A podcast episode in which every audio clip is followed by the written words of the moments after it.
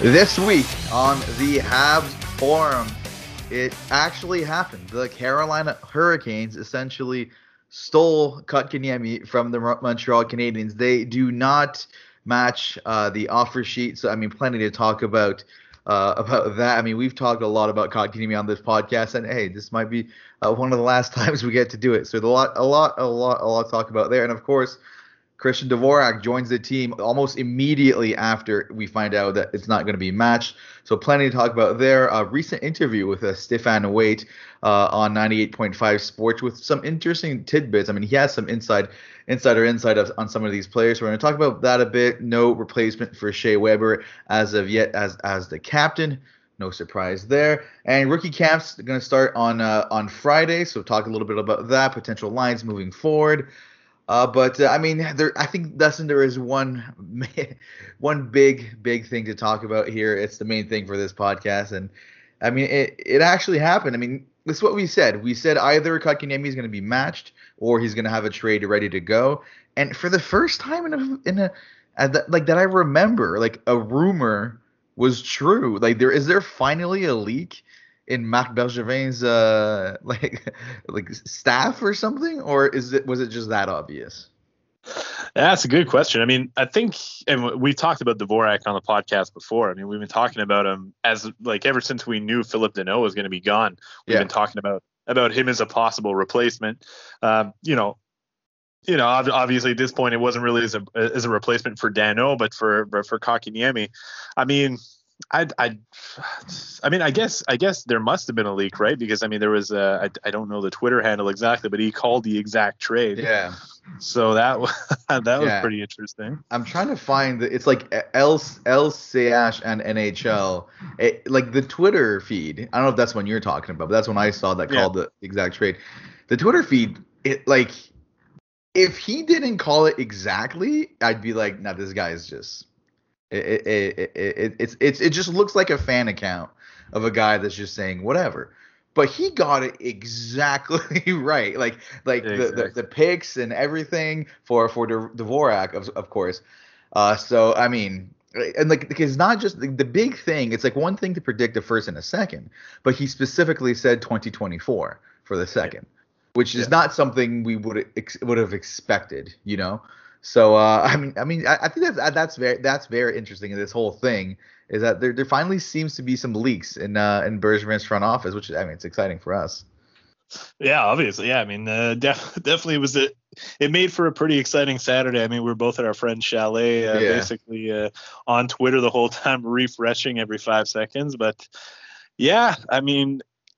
You know, was it a surprise? I mean, that's the first thing. I mean, I don't know. Were you surprised that they did not match Kotkaniemi offer sheet? I wasn't because like if they didn't have the trade in place, so basically they did. Essentially, they had the agreement in place before he officially had to say. Because I mean, it's not like he just the rumors were there and everything. So in that sense, it doesn't surprise me. It's exactly what we said, right? Like, I'm sure that this pissed off Bergevin. I'm sure he was bothered with Kotkaniemi, even just signing the offer sheet. Whether or not he's right to be bothered, I do feel that way. And like I think everyone can agree that it didn't seem like Ducharme or Bergevin like were the biggest fans of Kotkaniemi. Not that they were ready to give up on him, but like they definitely weren't ready to give him $6.1 million, give him the bargaining power, like remove a bit of the pressure that he needs to feel as far as proving himself because he already has the big contract. I mean, this was a nightmare scenario for them in keeping Kotkaniemi. So I do think that his number one thing that he in this situation he would have preferred to do is find a replacement for sure before officially saying he's not matching and then doing that. Now, I'm curious if. Let's say the Dvorak trade, it's not happening. He realizes it's not going to happen at the last second.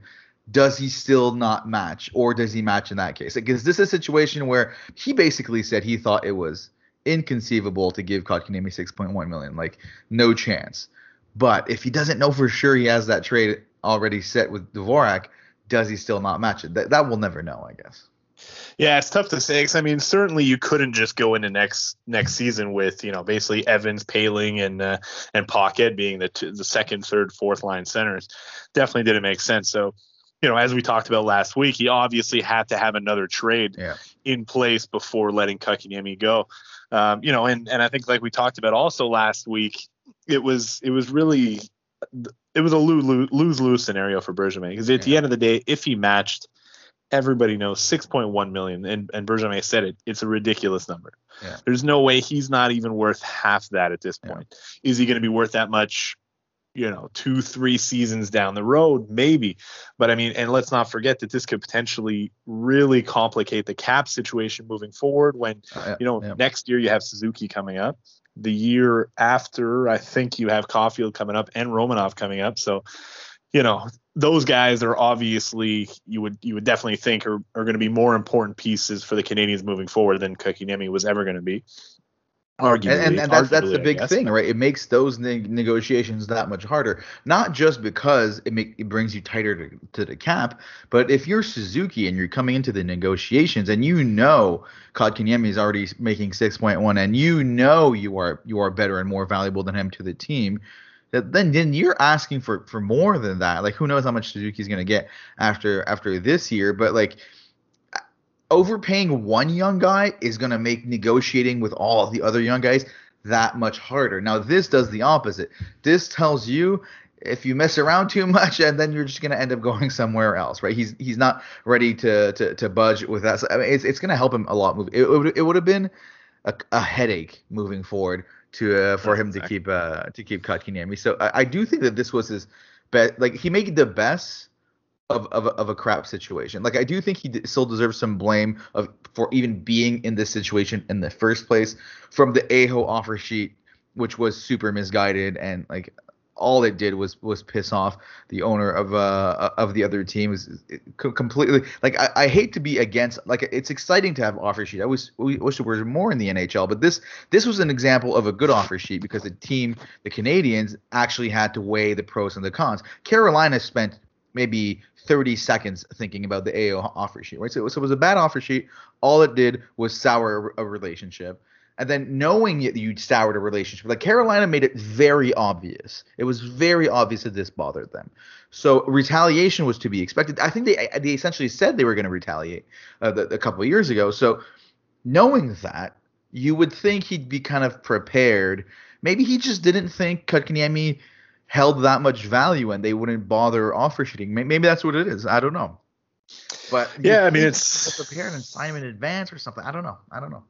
Yeah, I mean, it's tough to say, but you know, at the same time, I mean, there's a lot of RFAs that aren't signed yet. I mean, you know, maybe that's just a thing. Maybe Kotkaniemi was, you know, thinking that maybe this is something that could happen. Maybe that's, you know, what his agent was thinking. Who knows?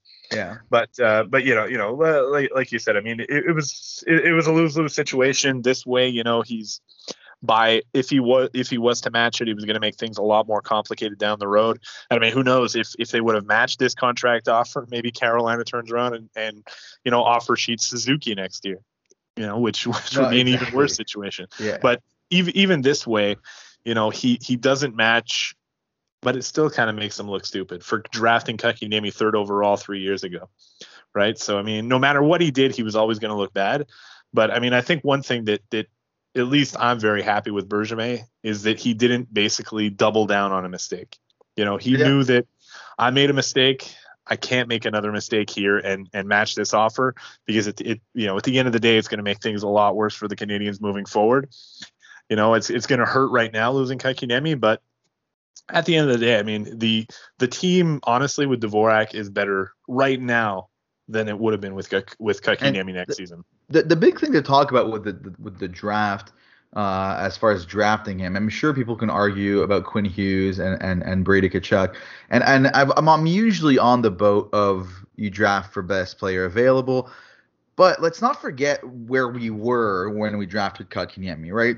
We were desperate for centermen for years. I mean, Dernay had been a top line center for this team for a long time, and like Danault was nowhere near as good as he was towards the end of his tenure, and more importantly, we had no idea what Nick Suzuki was going to become.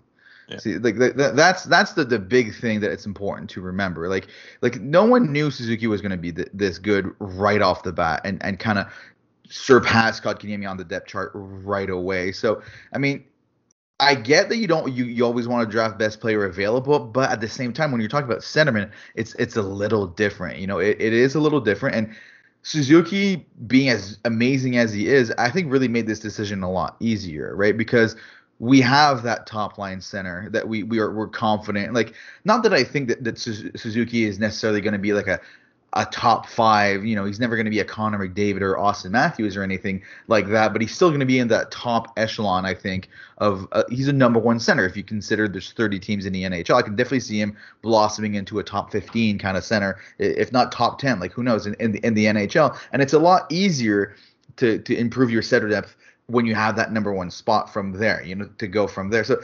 there's a lot more that goes into the drafting of Kotkaniemi than what there was. And here's the thing, too. You look at that draft class, it's not like there's a ton of players that broke out. There's, like, I know Habsons are tired of hearing, well, I mean, the ones that are tired of hearing this should be happy. They won't hear about it much anymore, but he was still only 21 years old, right? So that's the big thing here. What if Kotkaniemi does break out in Carolina, you know? What if he wakes up and just, even if he just scores 20 goals this year in Carolina, I think that's you're going to talk about it a lot. And even if it's not this year, even if it's next year, you know, like in the next 5 years, if Kotkaniemi really at some point becomes a top six center, like 60 point plus guy, it's going to look bad on Bergevin, you know? You know, I mean, well, if you take a look at their lineup, I mean, they already said at the press conference, like right after the offer sheet wasn't matched, that he was going to go into next season on the left wing. So, I mean, right now, their centermen, they have Aho, they have Jordan Staal, they have Trocheck, they have even Nekash, who like plays on the wing sometimes because there's so many centers. You know, I mean, I think best case scenario for him heading into next season, he's going to be the third line left wing. Yeah. That he's not exactly good. I mean, there's no way that he's going to put up big numbers unless, you know, maybe there's some injuries and stuff like that. But he's not going to get the opportunity that he would have had with the Canadiens. I mean, I don't think there's going to be necessarily a big chance for him to break out. The one thing that's worth like remembering here, if we're going to talk about whether or not he's going to break out over there, is like you mentioned that Nekash has played on the wing because of their depth. Even Aho has played on the wing, so they have a history of playing players they drafted as centermen on the wing and still developing them very well.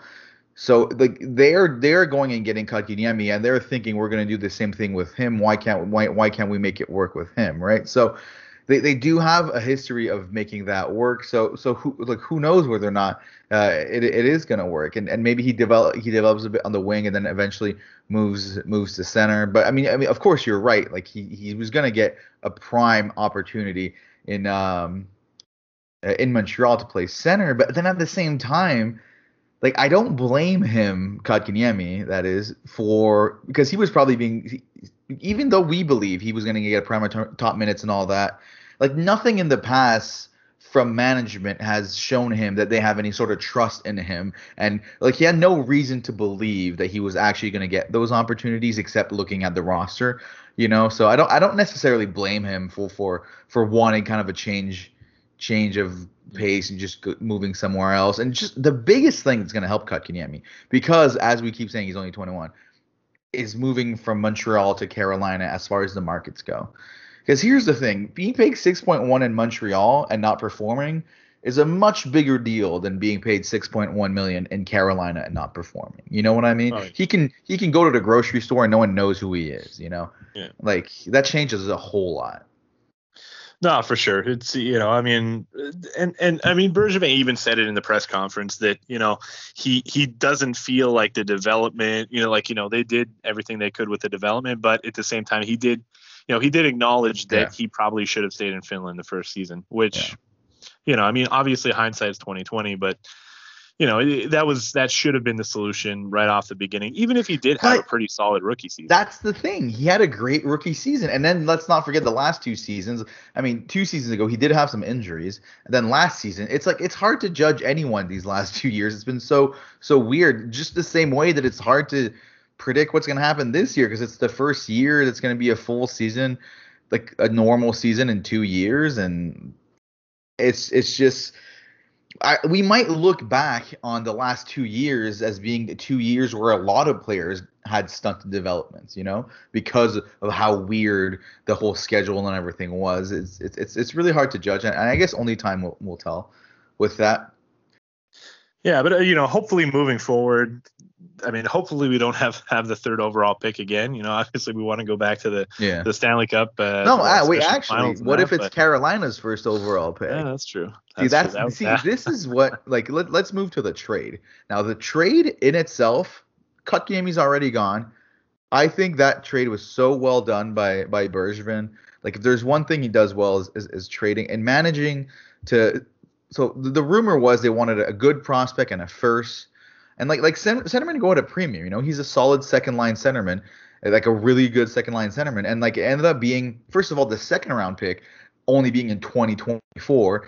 To me, like, who cares? I mean, that's so far. Like, Bergevin from now until 2024 is going to get like 5 more second round picks. You know, he acquires second round picks like crazy, right? So I'm not concerned about that at all. And then the fact that the first round pick is like, the way he maneuvered it, where it's like, okay, you get the best of our first round picks unless we like there's one of the teams that falls and gets a top 10 pick, then we get the top 10 pick. Like that kind of like I've never seen that those types of conditions on 2 picks, and I love it. I absolutely love it because there's nothing worse. And I think back at the Leafs. This happened to the Leafs about a decade ago when they traded for Phil Kessel. And they traded a first-round pick thinking they're going to be competitive, and all of a sudden one of the first-round picks turned into the number 2 overall pick. That is a nightmare if that happens, a complete nightmare, and honestly potentially ruins Bergevin's legacy if something like that happens and like a top-tier player gets drafted with that pick. But now we can rest easy with that. At worst, we're giving away an 11th overall pick, at worst. Yeah, no, that's true. When I first saw the trade, I thought, man, that's a lot for Dvorak. You know, a guy that like, you know, he hasn't hit 20 goals yet. He obviously would have hit 20 goals last season, but last 2 seasons. He had 18 goals in 70 games in 2019-20. So. Yeah, so I mean, it's true. Like definitely having that security of it not being a top 10 pick, that definitely makes a huge difference. Because, like you said, I mean, like Toronto, I mean, when they went out and got Phil Kessel, they traded 2 first round picks that turned into Seguin and Dougie Hamilton. Yeah. So and even just recently, right when San Jose went out and got Erik Karlsson, they traded. You know, their first round pick, everybody expected it to be a low one and it ended up turning into the 6th overall pick for Jake Sanderson. So, yeah, I mean, that definitely makes it a lot easier. And I mean, Dvorak, I mean, his contract is fantastic. Yeah. The role that he's going to have on the Canadiens. I mean, you know, it obviously wasn't playing with great players the last couple of seasons in Phoenix, or not Phoenix, but Arizona, and he still put up pretty decent numbers. And I mean, I think with the wingers that we have here in Montreal, he's primed for a breakout season, and he does everything. It's not just the offense. One of the best centers, you know, top centers in the NHL for faceoffs. Solid in his own zone. You know, I think he's kind of like a Phillip Danault, but better.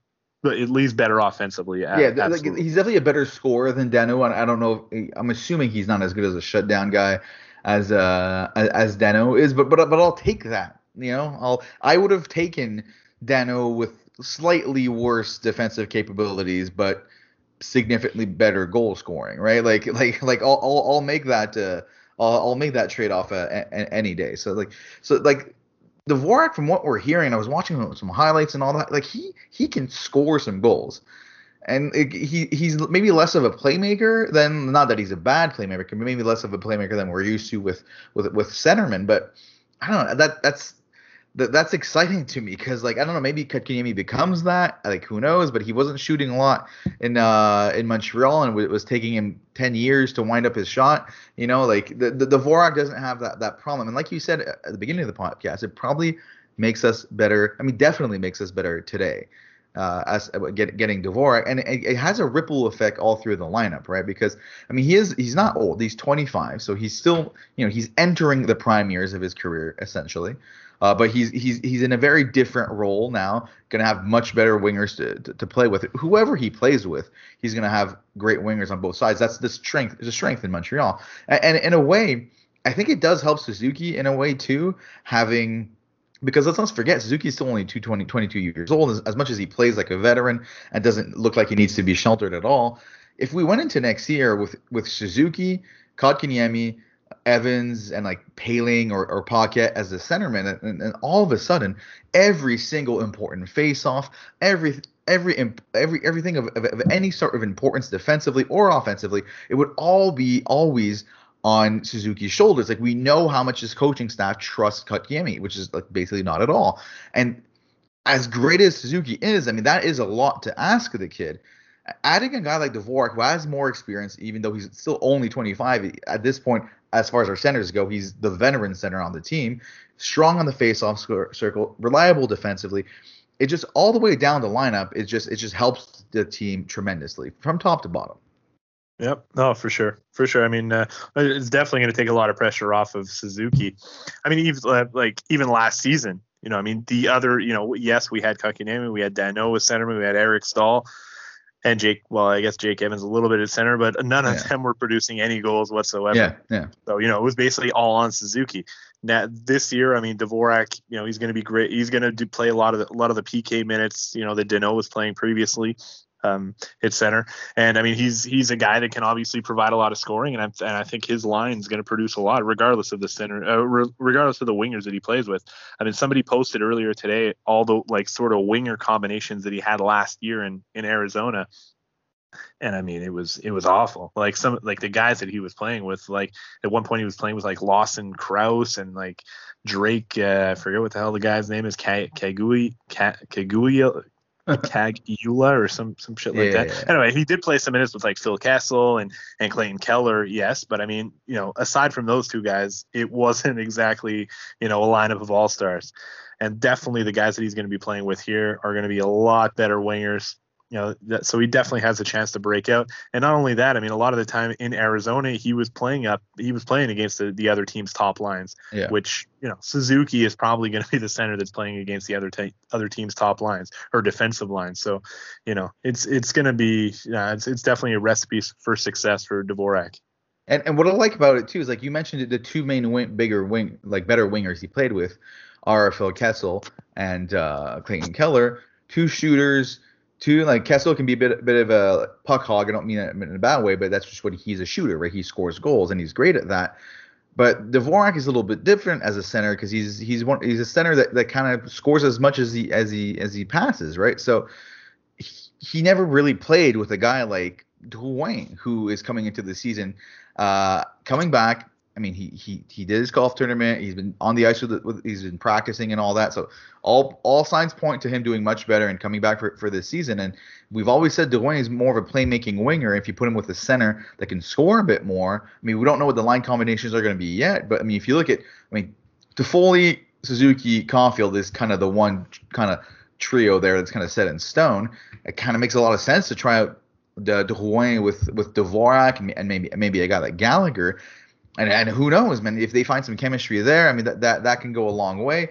And the thing there, too, is that when it came to Drouin and Kotkaniemi, we used to love saying we want to see them play together. They had some chemistry. But I think the reason why they would get separated a lot is I think the coaching staff didn't really trust them defensively, right? Because they were two players that maybe have, I mean, some issues on the defensive side, and you don't want, like, if you're asking Kotkaniemi to be more defensive or you're asking Drouin to be more defensive, it kind of takes away from their offensive game. But so playing Drouin with the guy like Dvorak, like it seems like they complement each other so well because he's a scorer while Drouin is more of a playmaking winger, but he's a center that can score, but he's also reliable defensively, right?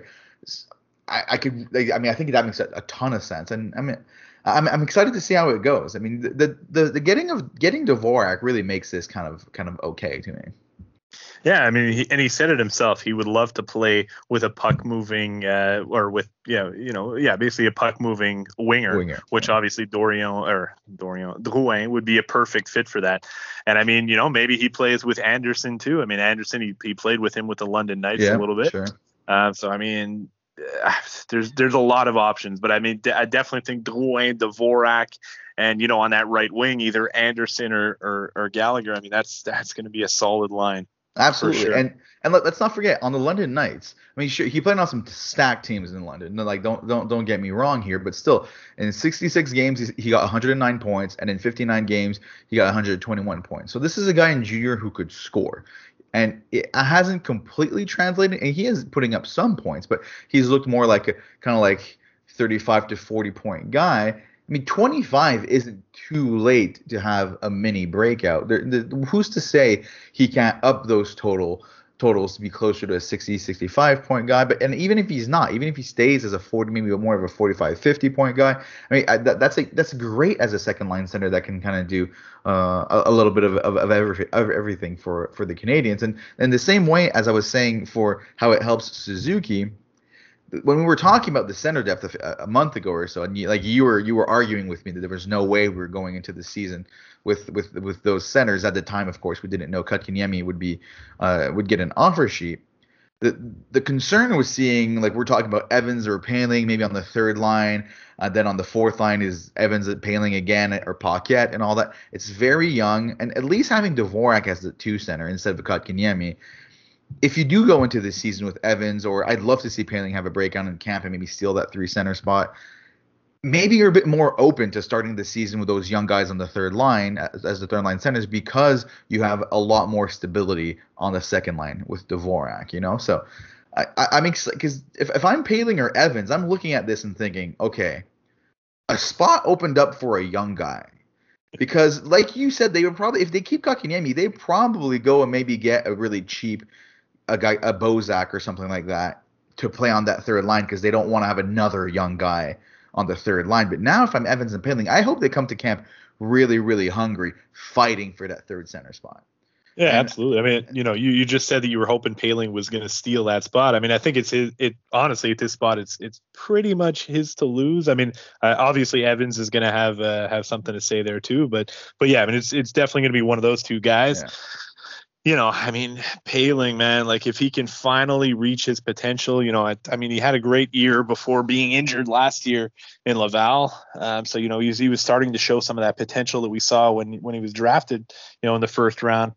If he can get going, I mean, this team could be a lot better than some people think, especially with the guys, the type of wingers that even on the third line are going to be there. I mean, you're probably looking at a guy like Hoffman and either Gallagher or Anderson. I mean, that's pretty solid wingers to have even as a third line center. Even if you're on the fourth line, let's say like we're saying, best case scenario, Paling has a great camp, grabs that three center spot, and then you have Evans as the fourth line center. Then he gets to play with Lehkonen and Armia. I trust that line in any situation. Oh yeah, that's going to be a sick shutdown line. Yeah. And I mean, and that's not even mentioning, I mean, Cedric Paquette is a pretty solid fourth line center as well. Obviously, not going to produce a whole lot of offense, but I mean, you and that's not even mentioning Mathieu Perreault as well.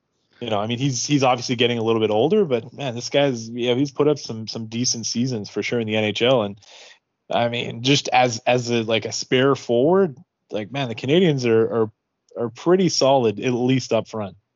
And like, same as we mentioned that last year, like as we saw last year, the depth, it goes such a long way. And like having Machupelli as an extra forward, and I talked about this last week. Machupelli, if there's anything like we know as Habs fans, is that he plays his heart out at the Bell Center, right? There's no doubt in my mind that this guy's going to give it everything he has, and for him to be able to slot into the lineup if there's an injury or anything like that, to have him as a close to minimum like salary guy. I mean, the depth at forward is there again this year. It's really that third center spot, and we talked about it before, and there's been conversations about that. Do you think there is a PTO that gets sent out to a guy like Bozak, or do you think they go in hoping like either Evans or Paling play well enough? Like Evans has a roster spot, But like, you know, but like we think he's probably ideally as a fourth line center. Like, do we hope Paling does well? Do you bring Bozak in on a PTO just to give that extra bit of competition for those kids? See how they respond seeing a veteran like him walk in. Like, how do you see that? Yeah, I mean, man, I'd love to see him as an addition. I mean, I don't see how, you know, so you really don't want to take that raw. Like Evans, 100% is deserved the roster spot. We saw what he could do, you know, last season. You know, he's a guy that he's not going to produce a whole lot of offensively, at least not so far in his career. But defensively, man, he works his ass off every single shift.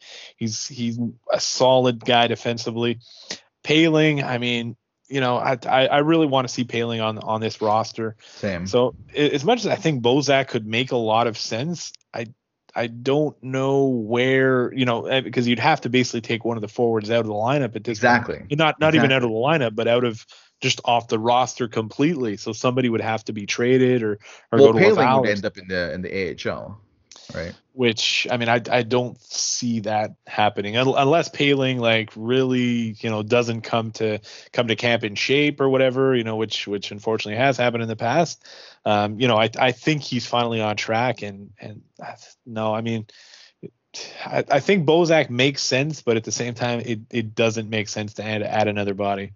I feel the same way. I feel the same way, honestly. I mean, the only way I see it happening is just, like I said, maybe if they want to give a bit more to show the kids that nothing's in the bag and they still have to work for it. But like I get the feeling that I hope at the very least that Paling like kind of learned his lesson with how it went coming with the what happened in the bubble hockey there where he didn't play at all and got surpassed by Evans and all that. And I really, really hope we see Paling show up to camp ready to go. And here's the thing: if anything can make Bergevin look much better in this whole Kotkaniemi situation, is if Paling does have a breakout this year, you know? That's true. That's definitely true.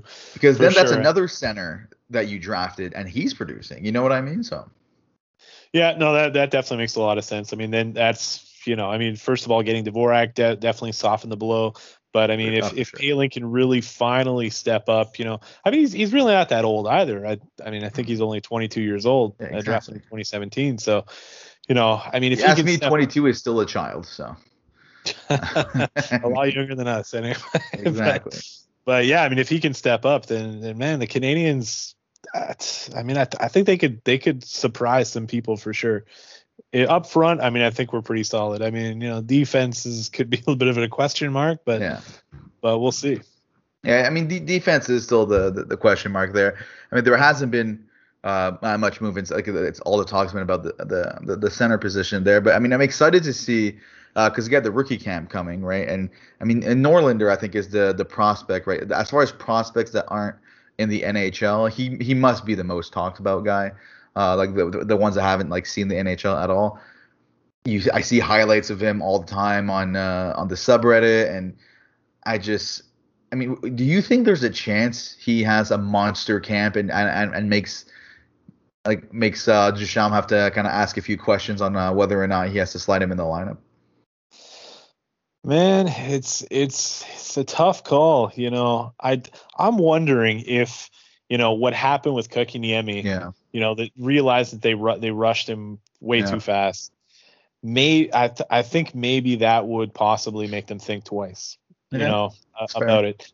And I think it makes sense for him to play, you know, one more season in Sweden. I think he's probably going to be the top defenseman, you know, for his team at least, and he's going to put up big minutes. I mean, I think, you know, he's playing in the Champions Hockey League right now. I think he had 2 goals and 2 assists in I believe 3 games. So he's obviously off to a fantastic start. And I mean, there's no point in rushing him. I mean, honestly, even Romanov last season, I mean, he obviously had a whole lot of flashes, but I mean, there's a lot of times when he wasn't, you know, he wasn't even playing, right? He was in the press box. I mean, I don't want that for Norlander. I'd much rather him go be the top defenseman in, you know, for his team in the Swedish Hockey League, Swedish Elite League, which is, you know, you could probably is at least in the top 4 leagues in the world, maybe, you know, just as good as the AHL almost. So why not be one of the top defensemen over there, at least the top defenseman on your team, instead of playing half the games here in Montreal? I'm thinking they see it the same way. Bergevin and Ducharme and all that. And your point about the Kotkaniemi situation, I mean, Norlander at this point is 21. He's a few years removed from his draft, and he has had those years to develop a little bit. So this is still a little different. But I do think that the only way he could see the ice in the NHL is if he has an absolutely ridiculous camp, like a camp where they just can't ignore it kind of thing. But I think it's far more likely that it's a guy like Weidman that hopefully breaks out, and or like Romanov, they want him to bring his game up to another level. So that's really what does it. I mean, the same thing we've talked about every year. I mean, up front, we're arguably better than we were at the beginning of last year. I really, really believe that. On defense, Weber's gone, replaced by Savard. And Savard at this point potentially brings a very, very similar game to the Canadiens as Weber would, outside of the leadership, of course. It's really if Romanov breaks out, if Weidman really is a steal, like maybe a surprise steal, getting him to come back to the NHL, but it's still my big question mark. That defense is still really, really slow. It's still really slow. Yeah, I mean, you're definitely hoping that Romanov can take another, sort of another step this season. He hopefully has got the jitters out. Hopefully can take on a bit of a bigger role.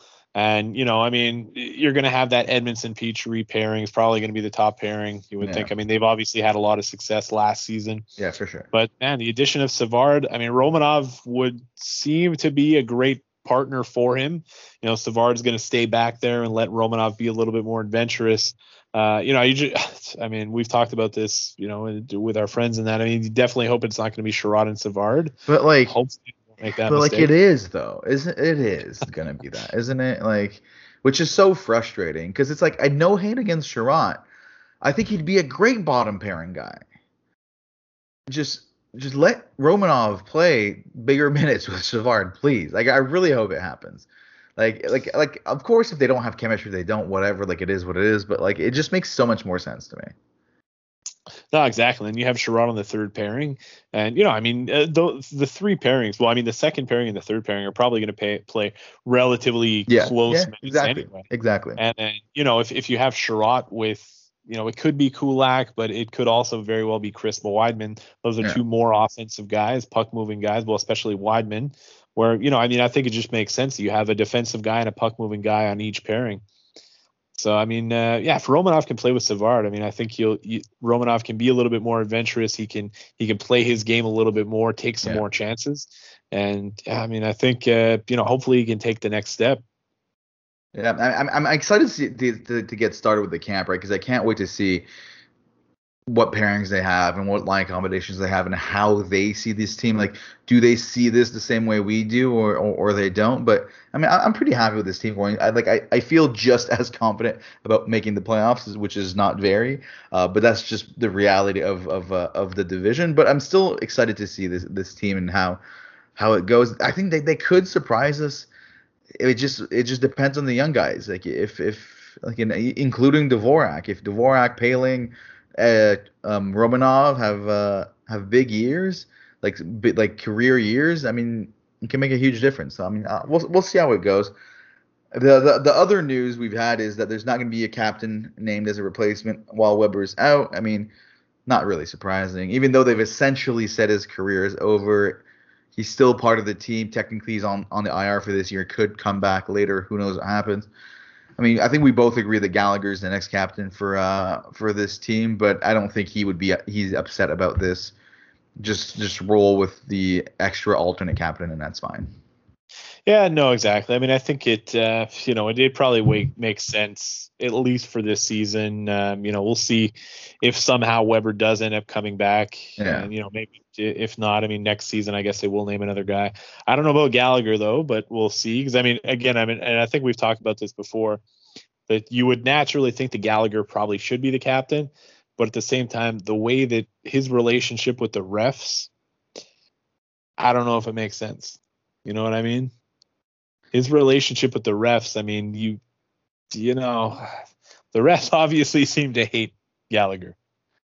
So I don't know. Maybe the C helps. Maybe the C makes them respect him a bit more, But who else is it going to be? There's no other forward, unless unless Suzuki becomes a point per game guy and blows up or anything like that, but that's not gonna happen. Like, I don't think the Jeff Petrie's the only potential name. Petrie. But I mean, to me that's almost insulting to Gallagher. Like, nothing against Petrie, but like, I guess Petrie is older, he's a bit more of a veteran. I mean, it probably ends up being Gallagher, but I don't know. It's something to consider. Something I guess. I mean, I don't think who the captain is and whether or not the refs don't like our captain makes a big difference. Honestly, I don't think it makes that big of a difference. Like, I get they talk to the refs more and all that, but you just give it to the more deserving guy, and that's 100% Galley. It has to be Galley. Yeah. Anyway, we don't have to worry about it for this year, I guess. Nah, exactly. The other thing I thought was interesting was, so Stefan Waite, I believe this was today or yesterday, I guess. He was on 98.5 Sports, so the French kind of sports radio station in Montreal. And Stefan Waite, of course, the goalie coach who was fired in the middle of the season in a bit of a weird way earlier this year. He has not been shy about talking to reporters since he's been let go. Had some interesting takes on what's been going on in the offseason for the Canadians. And his first point that I'm getting this actually. So thanks to Marc-Olivier Beaudoin at M.O. Beaudoin1 on Twitter. It's a great follow if you like the Habs. He just gave a few highlights of what was said, that he considers so Stefan Waite considers that the salary ask from Danault was completely ridiculous. And he feels like Danault sees himself as better than what he is. And what he is a third-line center. And harsh words, and let's not forget, this is a guy that's been around the Canadiens for years, and he was around Danault for years as he blew up into the player he became. It seems kind of fair. I kind of feel the same way, honestly. I mean, I think most people feel that way. I mean, that is a crazy number, I think, for Phillip Danault, $5.5 million. Yeah. A guy that scored 5 goals last season. Obviously he brings a whole lot more than that to the team. But at the end of the day, I mean, and we've talked about this before, Phillip Danault, at least on a good team, like on a team that it would really be going for a Stanley Cup, is the third-line center. Yeah, absolutely. Fantastic for a third-line center. Exactly. He's the third line. He would be the third line center on a Stanley Cup winning team. But, if he wants to go to a team that's not very good, like the LA Kings, and, maybe take a little bit more money and get a bigger role and more of an offensive role, then. But, he's not going to be a top 6 guy on a Stanley Cup winning team, I guess he was kind of a top 6 guy. I mean, I can see him being a 2 center on a cup winning team, I guess. I mean, the Canadians got there basically as him playing number 2 behind Suzuki, but it's just interesting for it to come from someone that has such a close relationship with within the locker room and all that, because for him to specifically say he sees himself as bigger than what he is speaks to potentially Danault's ego and the locker room and all that. It just, I don't know, like when we're talking about all these things that happened in the offseason. I don't know if we underrate what Danault brought to the team, but it's like I'm not that worried about Danault not being back next year, especially now that we signed Dvorak. No, exactly. Especially now that we have Dvorak, I think it's not going to be a huge deal. Are we going to miss him? When we're playing teams like Toronto, for sure we're going to miss him. But at the end of the day, I mean, he was never worth that amount of money. Exactly. That's for sure. And Stefan Waite continued to say that he thinks Evans is going to do a great job in replacing Danault because Evans can kind of fill in that defensive role. And Danault wasn't always a black hole offensively, but he certainly was last year. I mean, he did have the primary assist on the biggest goal we have ever seen as fan of the Montreal Canadiens. So we have to give him that. So no disrespect to Danault there, but he then also made the point that he thinks Dvorak is better than Danault, and like we said earlier about Dvorak, I mean, we kind of agree there too, because Dvorak, you get less, he's not as good defensively, he's not as much a shutdown guy, sure, he's far better offensively, specifically at scoring goals, and we would have taken that trade-off with Danault. If you told me, press the button, and Danault is slightly worse defensively, but he scores 15 more goals a year, yes, please, thank you. I'll take that any day. Absolutely. And he's making less money than $5.5 million. Yeah, exactly. Yeah, that's the thing. Like, let's not forget the contract Dvorak has for 4 years still is a fantastic contract. Yeah. And the last point that that Waite made in the interview, I mean, one of the last points, I guess, last one we have here, is that KK, he thinks, should look himself in the mirror when it comes to development. Because if we didn't talk about it too much, but KK did have a bit of a press conference, and he did seem to kind of say that, like, he didn't love the development path he was put on. The question was kind of like given to him by a reporter, and he kind of didn't deny it, kind of thing. But I don't know, it's you kind of have to agree with him there too. You know, it goes both ways. And Bergevin admitted maybe he stayed a bit longer in Finland, but like, I mean, KK, you were given some opportunities at the same time, and I just think all this is interesting coming from someone that was so close to all these players very recently. Yeah, I mean, you know, that's one thing. Like, did the Canadiens make some mistakes in his development? Absolutely, 100%. Yeah. But at the same time, absolutely, man, he has to take a look in the mirror as well, and you know, take his blame. And, you know, I mean, I know it's a hockey podcast, the Canadiens podcast, but it makes me think of, I'm a huge New York Jets fan.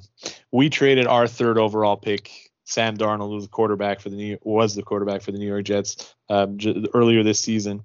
And he was asked, because the Jets are playing him this week, and he was asked, you know, do you blame the Jets because you didn't have proper, you know, the best targets? You know, you're basically hung out to dry. And he said, no, I take full responsibility.